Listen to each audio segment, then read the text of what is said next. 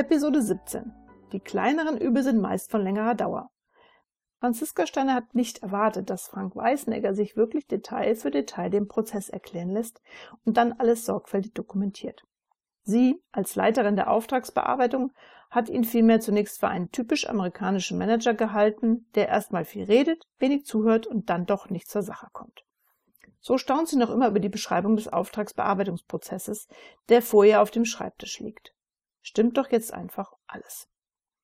Noch während sie in die Beschreibung vertieft ist, betritt Franz Großmann das Büro, um mit ihr über den Auftrag zu sprechen. Er kann den Liefertermin nicht einhalten. Als ihm Franziska Steiner anhand des Prozessfließbildes zeigt, dass er sich wegen des Termins erst einmal mit der Planung zusammensetzen muss, wird dieser sofort ungehalten. Nur weil der Weißenegger sich diesen Prozess ausgedacht hätte, sollte er sich jetzt so verhalten? Und was für ein Unsinn das wäre, denn schließlich hätte er, Weißenegger, ihm gar nichts zu sagen. Als Franziska Steiner dann auch noch Großmann ziemlich knapp erklärt, dass dieser Prozess nicht Frank Weiseneckers Erfindung, sondern der normalerweise richtige Ablauf ist, wie ein Auftrag durch das Unternehmen läuft, verlässt Franz Großmann Wutschnaum den Büro. Im Meeting am nächsten Tag, in welchem der beschriebene Prozessablauf verabschiedet werden soll, macht sich dann schnell Unmut breit. Denn Franziska Steiner schildert zunächst ihr Erlebnis mit Großmann. Großmann, für welchen Regelungen die er selbst aufgestellt hat, bedeutungslos zu sein scheinen. Und zusätzlich, da sich hier alle einig sind, dass der beschriebene Ablauf so richtig, sehr hilfreich und damit notwendig ist. Wie nötig, auch in einem anderen Zusammenhang, wird deutlich, als sich Alexander Moser nach der Verabschiedung der Prozessbeschreibung mit einer schlechten Nachricht zu Wort meldet. Zur Vorbereitung auf dieses Meeting hat sich Moser nochmals die Auditergebnisse angeschaut und dabei festgestellt, dass bereits zum 30.06. drei Punkte des Abweichungsberichts hätten erledigt sein müssen. Überarbeitung des Auftragsbearbeitungsprozesses mit fester Machbarkeitsprüfung, Benennung eines Prozessverantwortlichen sowie eines Vertreters. Zweitens Auswertung der Reklamationshistorie, Anleitung geeigneter Schritte und Verbesserung des Ist-Zustands.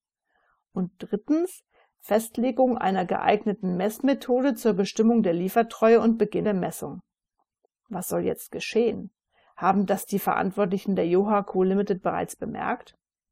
Weisenegger nimmt die Informationen mit und spricht unmittelbar nach dem Meeting mit seinem Schwager Bernd. Als dieser entsetzt und völlig ratlos fragt, was denn hier getan werden kann, unterbreitet Frank Weisenegger Bernd sachlich und ruhig seinen Vorschlag. Zunächst sollte gegenüber der Yoha Co. Limited mit offenen Karten gespielt werden.